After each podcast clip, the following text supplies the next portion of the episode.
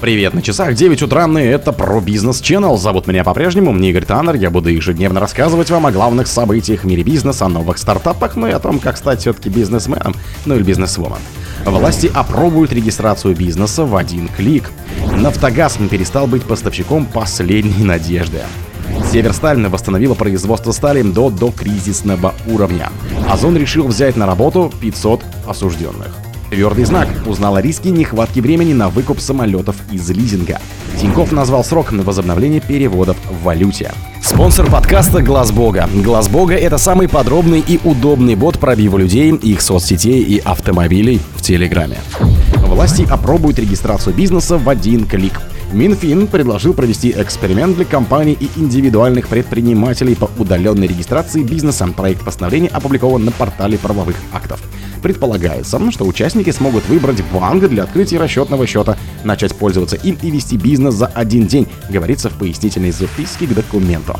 Для этого придется получить электронную подпись. Сейчас зарегистрироваться в качестве индивидуального предпринимателя можно за три рабочих дня при условии личной подачи документов в Федеральную налоговую службу, а ниже ФНС, или подачи в электронном виде. Эксперимент пройдет с 1 сентября 2023 года по 31 мая 2025, а координатором станет Федеральная налоговая служба. На первом этапе, это с 1 сентября 2023 года по 30 апреля 2024, Минфин предлагает включить в эксперимент Сбербанк.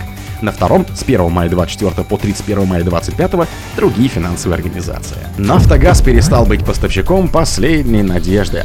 Компания «Нафтогаз Украина», которая последние три года исполняла функции гарантированного поставщика газа для потребителей в случае банкротства, отмены или при остановке лицензии другого поставщика, объявила о прекращении с 23 июля так называемых поставок последней надежды.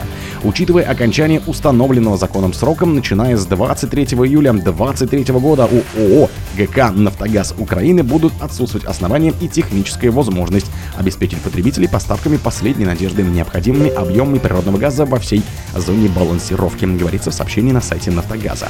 В компании подчеркнули, что за время пребывания на рынке в таком качестве «Нафтогаз» обеспечивал газом более 9 миллионов домохозяйств, а также почти 8 тысяч небытовых потребителей, в том числе предприятия тепловой генерации.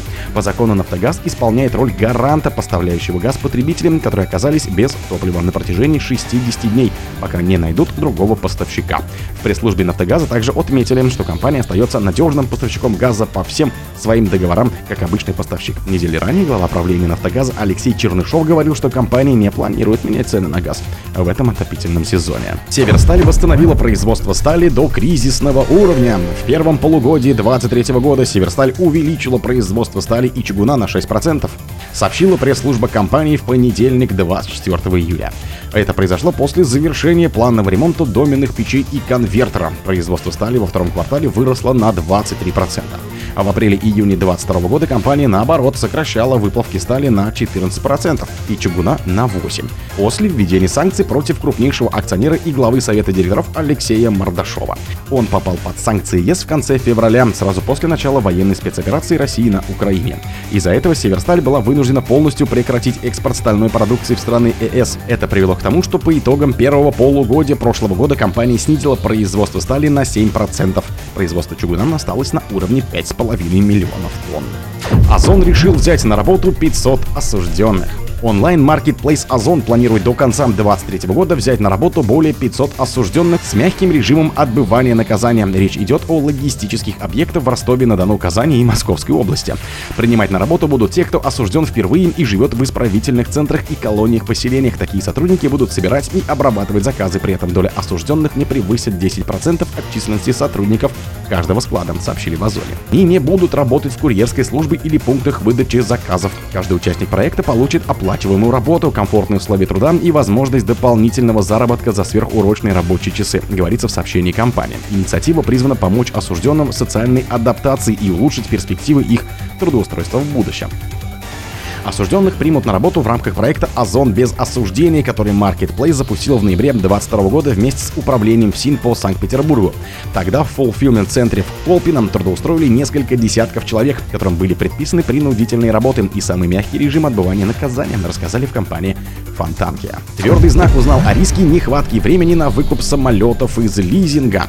Минтранс еще не определил критерии выделения авиакомпаниям 300 миллиардов рублей из Фонда национального благосостояния. На это проекта ФНБ, который правительство планировало направить на выкуп самолетов у иностранных собственников, сообщает Коммерсант.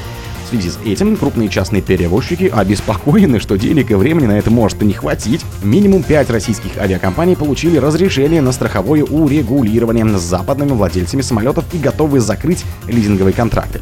Речь может идти о 80-90 самолетах, в том числе 47 для аэрофлота. Но на то, чтобы закрыть сделки, осталось менее трех месяцев. Сроки разрешений, которые большинству компаний выдали регуляторы Евросоюза, истекают до 30 сентября, и их вряд ли продлят, сказал собеседник газеты международной лизинговой компании. Тиньков назвал срок возобновления переводов в валюте. Тиньков Банк ожидает ответа от банков-корреспондентов по возобновлению международных переводов в иностранной валюте в течение следующей недели до 28 июля, сообщили Франк Меди в поддержке кредитной организации. Ждем решений корреспондентов. Если не готовы переводить от нас валюту, возобновим переводы. Ожидаем, что нам ответят в течение недели, примерно до следующей пятницы, сообщил сотрудник поддержки. Он отметил, что валютные переводы сейчас задерживаются, клиенты могут их отправить в личном кабинете или приложении, но пока Тинькофф Банк не будет отправлять их банку-корреспонденту. По рублям ограничений на международные переводы нет. Вместе с тем банк остановил возможность отправки юаней в банки вне материкового Китая, за исключением гонконгской дочки банков China и гонконгские доллары не получится отправить в банки Гонконга, но можно в материковый Китай. О других событиях, но в это же время не пропустите. У микрофона был Игорь Таннер. Пока.